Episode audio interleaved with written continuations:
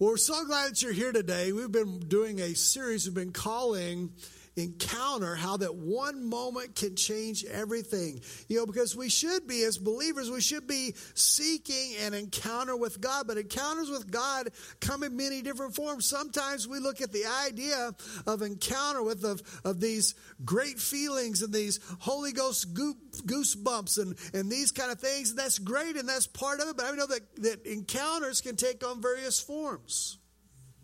And God wants to do so many things in our lives. We talked about the very beginning of this series how that in John 14, 23, that it makes that Jesus made the statement that if you love me, you will obey my teaching, and the Father will love him, and we will come and make our home with him. I want God to sit up residence. I want to have an encounter with God. And a lot of you know last week, um, Kim and I put out an announcement, and we were here at 6:45 in the morning and met some people early before service praying. We did that again, again this week. And uh, there was some more that joined us. And so I'm going to go ahead and put my wife on the line too, and we're going to do that next Sunday.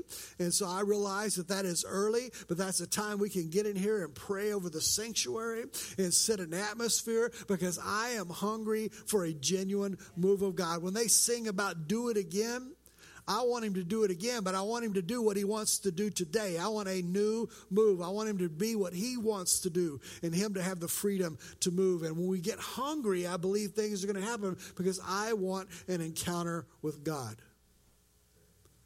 So today we're going to be finishing up this series.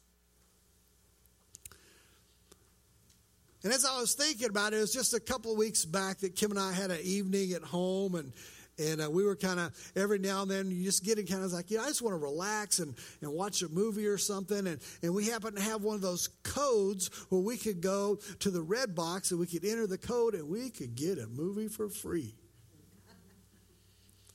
So we decided, okay, and so we looked what's what's out there, what's available, what can what can be watched, and and you know there's there's things there's a lot of trash out there, and so we're trying to weed through, and there's sometimes we want to watch a movie and we look, we're like there's nothing. But we saw a movie that wasn't like super high on our list, but, but yet it was one of those movies like, you know, well, we saw the other five, we might as well finish the series, and it was the latest Mission Impossible movie. So it was Mission Impossible 6, whatever the name of it was. And the thing about that, that show is, or that, that movie is, that whole series is the idea that this, this guy, the main character, Ethan Hunt, that he goes through life and somewhere along the line he gets this briefcase it happens six times. He gets this briefcase. He opens up the briefcase, and there's a message just for him. He has to identify that it's him through DNA and eye scan and all this stuff. And so all of a sudden, the very first words out of the, the briefcase that he opens this is a recorded message that says, Your mission, should you choose to accept it. And then it goes out into this mission. Well, each the thing about those six movies, each time they, they feel like they got to try to outdo the one before it.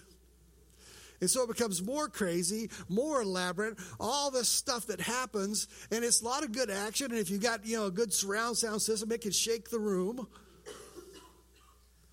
Which I always tell Kim, that's why we bought it, so we can shake the house.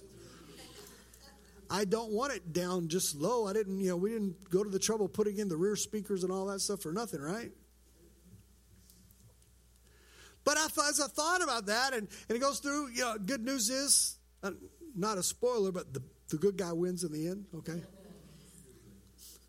But I was but I was thinking about that idea and how that, you know, here's a man that six times was given a mission that was of dire circumstances. And six times he said yes to should you choose to accept. And I thought about that. I thought, you know, according to the plots of the movies, if he had said no to the mission at any of those six times, the world as we know it wouldn't exist.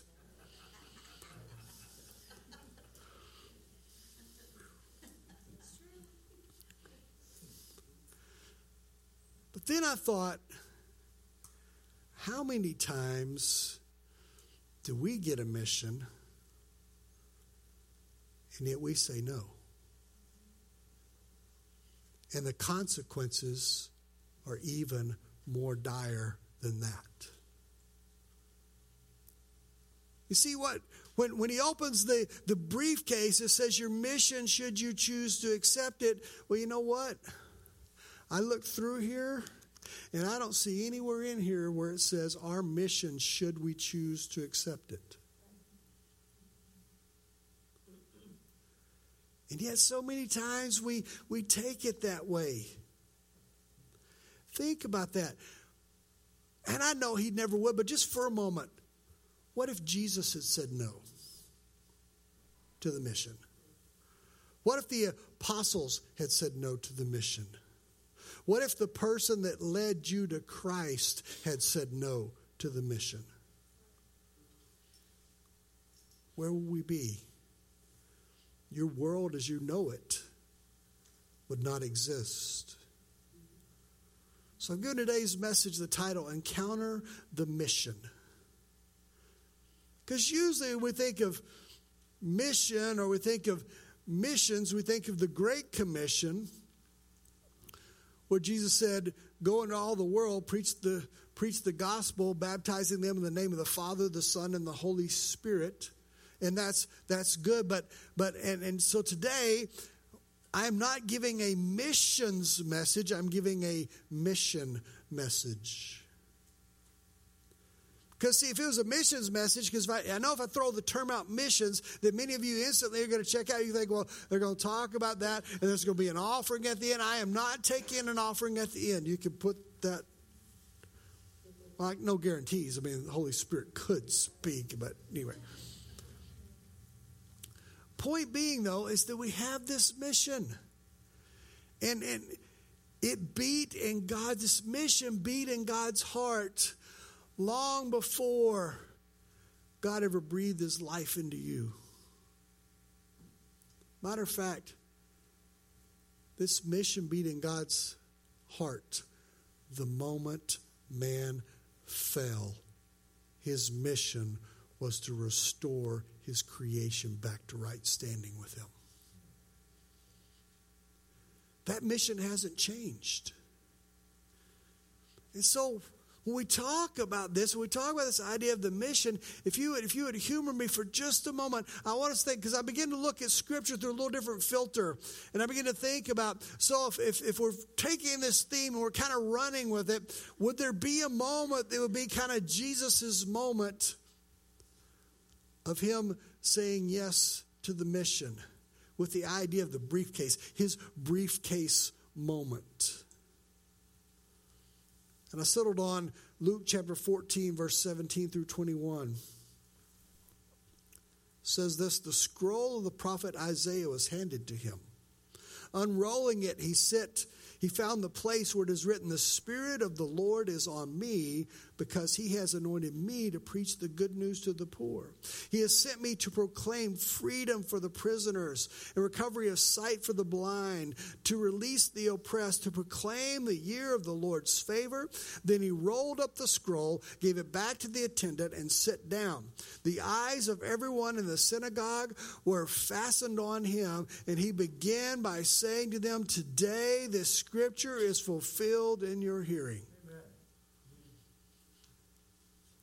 Think about this. This is Jesus. I believe that that that it's his, that at this point, this is him saying yes to the mission. It is him saying, "Yes, this is my mission, and today, in front of everybody, I declare that I accept this mission. Today, in your hearing, this mission has been fulfilled."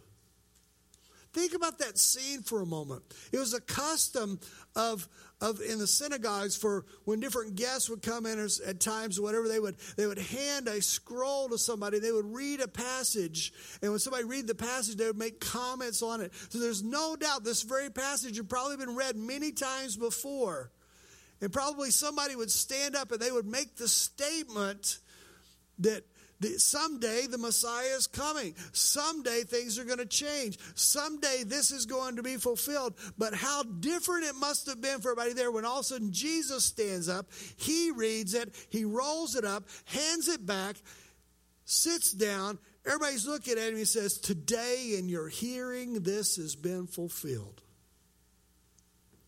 what a moment. Then I think if you look forward a little bit to, to Paul, was there a moment that he had that, that kind of mission moment? In 1 Timothy 1 15 and 16, it says, he says this here's a trustworthy saying that deserves full acceptance. Christ Jesus came into the world to save sinners, of whom I am the worst. But for that very reason, I was shown mercy, so that in me, the worst of sinners, Christ Jesus might display his unlimited patience as an example for those who would believe on him and receive eternal life. See, we're here today because of what Jesus did. We're here today because of what the apostles did.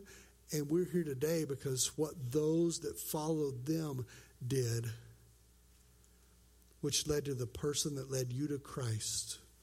All of those people being on mission. Why is the world in the shape that it's in today if we have this mission to reach the world? I think it's pretty simple. I think far too many people have said no thank you to the mission. I think that's the biggest key. That, that, that too many have said no thank you and they've shut the Bible, kind of like shutting that briefcase, and they sit it down and walk away. You know, the truth is, we love movies that are against overwhelming odds. We just don't like missions against overwhelming odds. Oh, I can sit and watch somebody else do it all day long. And we even clap for them. Even we see people in real life that get out, they're doing something on the edge for the kingdom of God. We want to applaud for them. We want to say, man, look at them. They're so awesome. Then when God speaks to us and says, hey, I've got something for you to do, no, thank you. And we do it. But there is something about faithfully carrying out the mission. So today I've kind of chosen a text for today's mission, uh, today's message, if we were to narrow it down to one text of this, John 20, 21 through 22. Again, Jesus said, Peace be with you. As the Father has sent me, I am sending you.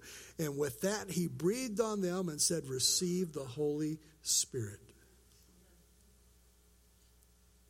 That ought to be our marching orders. That ought to be our moment. And here at the lakes, we've defined that mission, that whole idea, with a statement that's in our vision statement. And the last one is this engage the lost. And if it helps you to take it upon yourself, we can even call it Operation Engage the Lost, okay?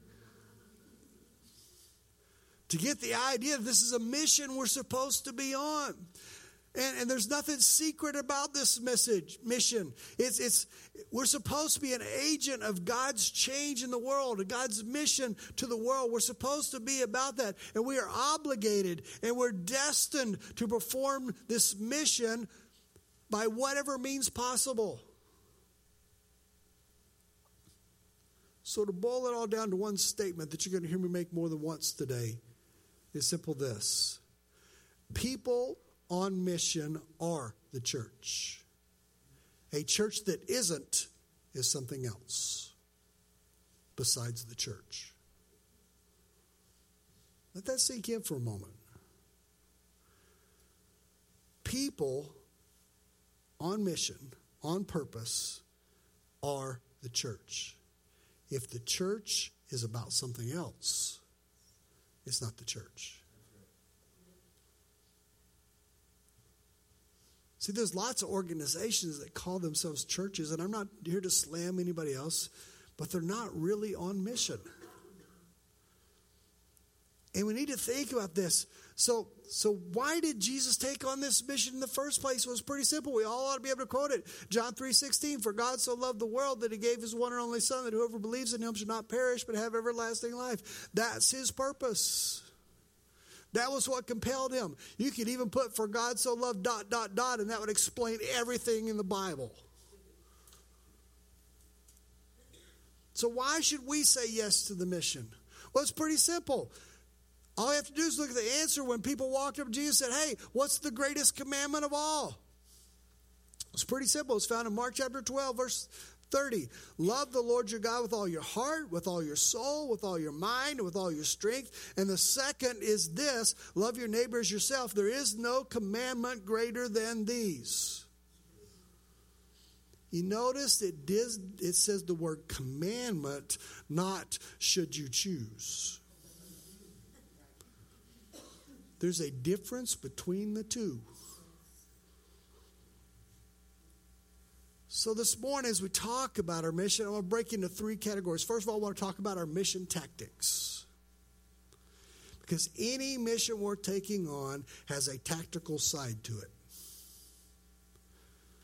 So, I was thinking about that. For those of you that were able to make it last Sunday night to our prayer night, um, Colson and Ruth Lacey, that are our missionaries to Bolivia, were back in the U.S., and they were just in for a short time because she's expecting and they had an appointment and they were going to get sonogram done and figure out what the gender of the baby was and there is a hint on facebook if you want to go look up their page that i don't want to give anything away on any recording in case families listening until they get a chance but there's a pretty good hint there.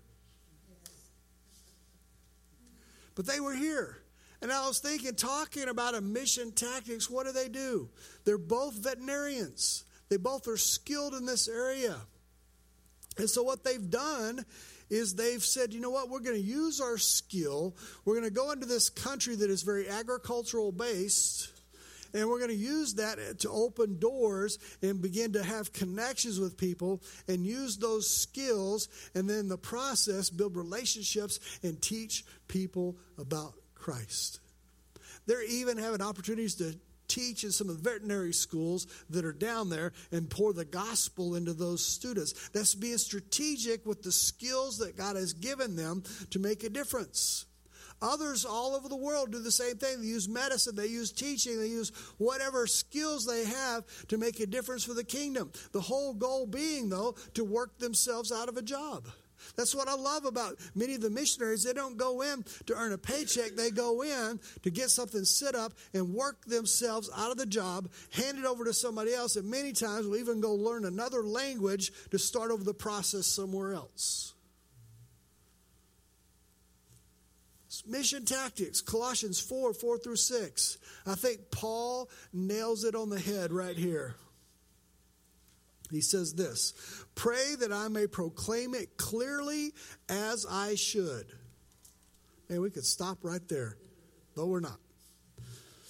Be wise in the way you act toward outsiders. Make the most of every opportunity. Let your conversation always be full of grace, seasoned with salt, so that you may know how to answer everyone. Man, if we just put that into practice, See, I'm convinced that many times people say no to the mission because they don't see tactically how they matter. Well, I see how God could use this person. I see how God could use that person. But from a tactics perspective, how could He really use me? But the truth is, there's all kinds of ways that He can use us. I mean, think about what that passage says. It's not that difficult. God wants us to make the most of every opportunity. And if we had, if he had simply wanted, if his goal was just to get you and I to heaven, and that was it, you know, there's a more efficient way he could do that. I thought this is really off the wall, okay, but just listen to me for a moment. Why doesn't he just take us to heaven the moment we're saved? Less chance of backsliding, right? Less chance of losing out. I mean, what if if our goal now I don't know who'd be here to conduct the service, but but what but what if we were here and and somebody come in, we come in and man they pray, they give their life to Christ, and so boop, they're gone.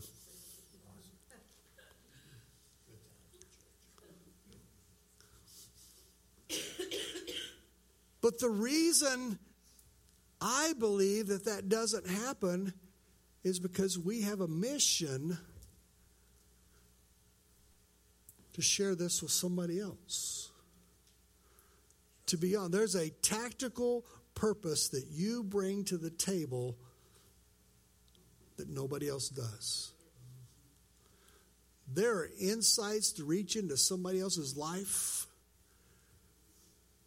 in a way that nobody else can. John 17, 18, in the message, I, I just, I couldn't help but to use this. Says this, in the same way, Jesus talking, in the same way you gave me a mission in the world, I give them a mission in the world. Think about that. Think about that thought. Mission in the world. I want you to underline, I want you to underline that idea in the world. Because Jesus had a mission in the world. You and I have a mission in the world. It's our job, it's our responsibility. You know what? If think about it, if it really was mission impossible, then he wouldn't have said to take it to the whole world. It is possible. And you're part of the God's family because somebody else fulfilled their part of the mission. I truly believe that the fear is the biggest thing that keeps us sidelined. But can I say something to kind of put that at ease for just a moment? God never asked you to be anything other than what He created you to be. Because what are we trying to say? Oh, God, I, man, you must have made a mistake. I'm just not built that way. Wait a minute. God never asked you to be anything He didn't create you to be. It's your purpose. He knows you better than you know yourself. He knows things that are down inside of you that you haven't even figured out yet are there. He wants you. You know, you may be created for the front lines. There are people that thrive being out front. There are people that thrive being out there and going to places like Bolivia or, or various places. And man, they, they thrive being out in the front line in the middle of the action. You know, it seems like life threatening situations don't faze them a bit. They just keep on going. There are people that are wired like that. But there's also in this mission, we need people that have that are there for tactical purposes. We need people that are good at logistics. We need people that are good at support. We need people that are good at PR. We need people that are good at training. We need people that are good at teaching. We need people that are good at raising up the next generation. There's roles for every single one of us, and God never asked you to do anything that He didn't create you to be.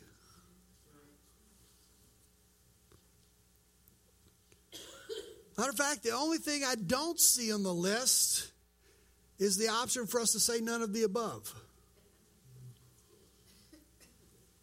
So let's look at our mission commitment. Because we're going to talk about the church being people on a mission, and if the church isn't on its mission, it's something else.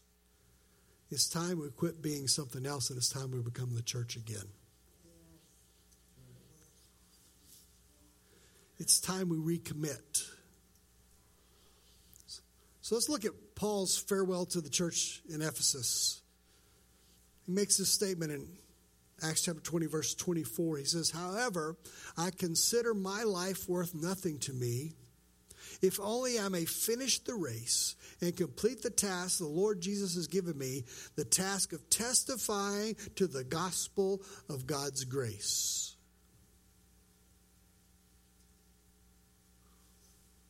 What is this life worth if we don't use it for the assignment that God gave us? Whether that be a commitment to the mission, ministry involvement through our living example, as he said, making the most of every opportunity. Our mission is to share by any and all means. Think about this. Sharing is something we were supposed to have learned when we were in the nursery. Go to the nursery. It doesn't have to be taught as far as this idea of mine. I, I, love when I when I pop in to visit and you see kids beginning to walk and play and very few words in their vocabulary, but mine's usually one of them. And they'll and they'll be playing with a toy, and there could be another one in the pile over there that some other kid goes and picks up. They're not even using, they're not mine. And so we have to work at a very early age to teach the little ones. If you had kids, you know what I'm talking about. You have to teach them the idea of share. It's okay to share. Let somebody else have a turn. Share. And we learn it and we grow up to be good people. Or do we really learn it? Because we're supposed to share this gospel. See, there's, a, there's, there's the Bible has a word for sharing the good news, and it's really a very misunderstood word. It's the word evangelism. Do you know evangelism has become a dirty word? You throw it out there, it's like, you said the E word. And you can see the glazing over.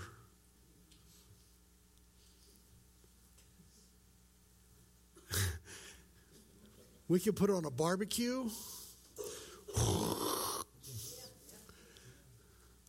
Let's have an evangelism Saturday. Cricket, cricket, cricket, cricket.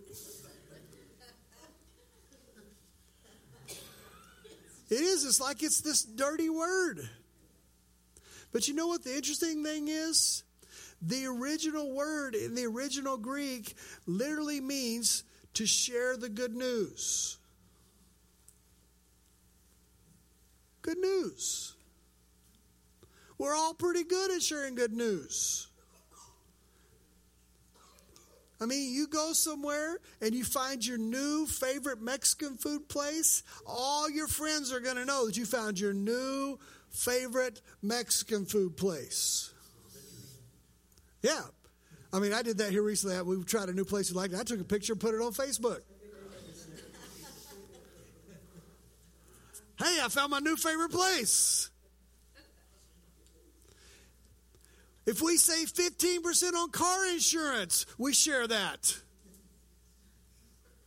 Right? Or at least what the commercials tell us. But there's ways that we can do this thing that's outside of this idea of fear. We share all the time. So why can't we share the good news? See, once we commit to the mission, we find our tactical approach and we find our position and all that stuff, then, then we need to look at the mission's scope. The good news is God has given us a target so broad, it's hard to miss. Heard that statement, they couldn't hit the broadside of a barn? I've been to the shooting range with Kevin, he can.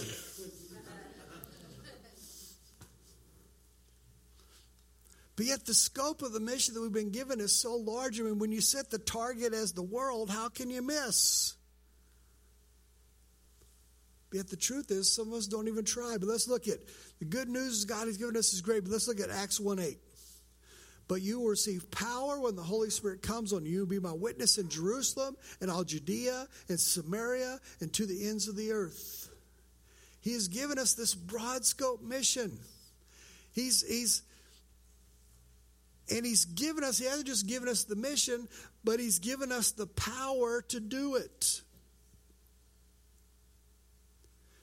And if we don't believe that, aren't we in essence calling Jesus a liar?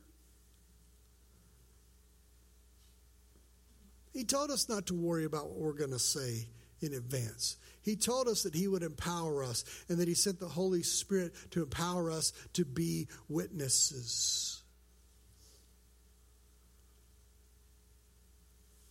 mm, I'm about to get myself in trouble. I'm going anyway. Something is wrong when we relegate the power of the Holy Spirit just for the purpose of making us feel good. We were empowered for a reason.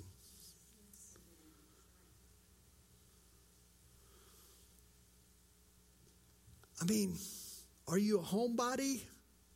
Great, that's part of the mission. Your home, your neighborhood, that's your Jerusalem. Love the state and love the, the, this nation, great, that's still on mission too. Like to travel and see the world, that's on mission too. There's no place we can go that isn't part of the mission. And if you notice it, he didn't say or, or he said and. It's all inclusive. Think of this in a world, it's estimated that there's a world population of about 7.6 billion people. It's estimated that 2.4 billion of those people profess Jesus as Lord and Savior. That's about 32%. But you put that in perspective, there is an estimated 4.7 billion cell phones. So we're better at making cell phones than we are at making disciples. Something's wrong with that picture. Man, I'm getting myself in trouble today. How many of you have a cell phone? I'm not going to ask you to raise your hand, but how many of you won somebody to Christ?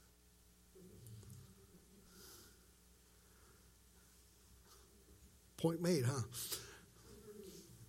Jesus said, You will receive power when the Holy Spirit comes on you, and you will be my witnesses. I want you to notice something. He didn't say, You will be my defense attorney. He didn't call you to defend him. He didn't call you to try to win arguments over whether or not he exists. He can defend himself. He called you to be his witness. He didn't call you to be the prosecuting attorney. It's not our job to go around and find every fault with every person we can and try to make sure they're prosecuted for it. He called us to be his witness. What does a witness do?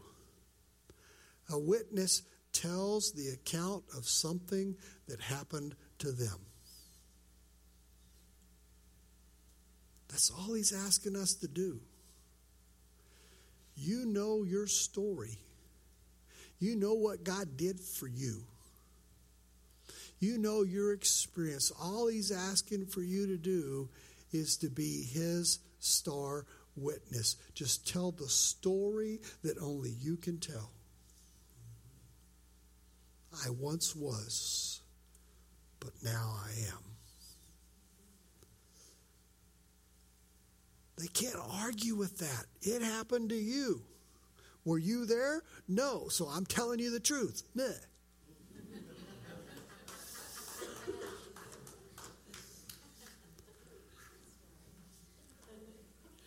Live it out. I mean, that could, that could be all kinds of places. You're the expert on your life. See, people on mission are the church. Church that isn't is something else. My Bible tells me that Jesus is coming back for his bride, the church. So the question is are we being the church? So bring this to a close. I want to put Colossians 4 4 through 6 back up there. What do we do? We chicken out, we back away because we make it more complicated than it has to be.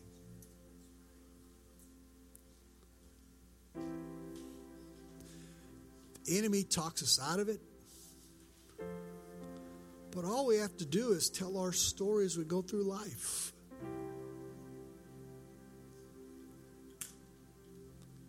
Instead of going through the automatic scanner, maybe we stand in line behind a couple of extra people so we can speak to the person that's actually checking, run the register. Even if it's just to say, God bless you. But many times I've found that if you're open, it's amazing how you'll be someplace and people will just begin to open up and tell their life story to you.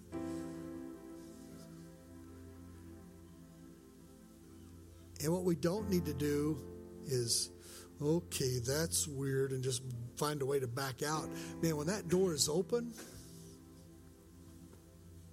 walk through it. Tell them your story. The person that waits on you at the restaurant, all these various things that we go through life. Colossians 4 4 through 6. I'm going to do something different. I want us to pray through points of this scripture. Because what does he say? He says, Pray that I may proclaim it clearly as I should. When was the last time you asked Jesus to help you proclaim it clearly as you should? I mean, you really asked him.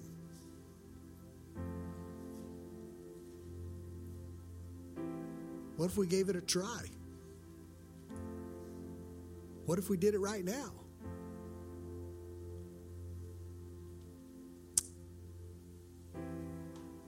Pray it, I dare you. Let's pray it. Father, Lord, I pray. Lord, I pray it over myself. I pray that I may proclaim your word and tell the story of what you've done in my life clearly as I should. Lord, it's, it's something that we all should do. Lord, we know it. Lord, let us, I just pray you help us get past our excuses and that the church will rise up and be the church again. Then you went on to say, be wise in the way that you act towards outsiders. Lord, we ask you to help us.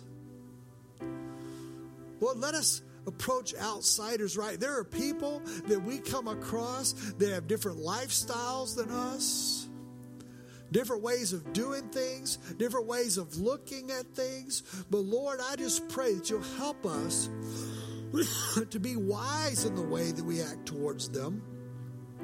Lord, and act towards them in a Holy Spirit inspired way.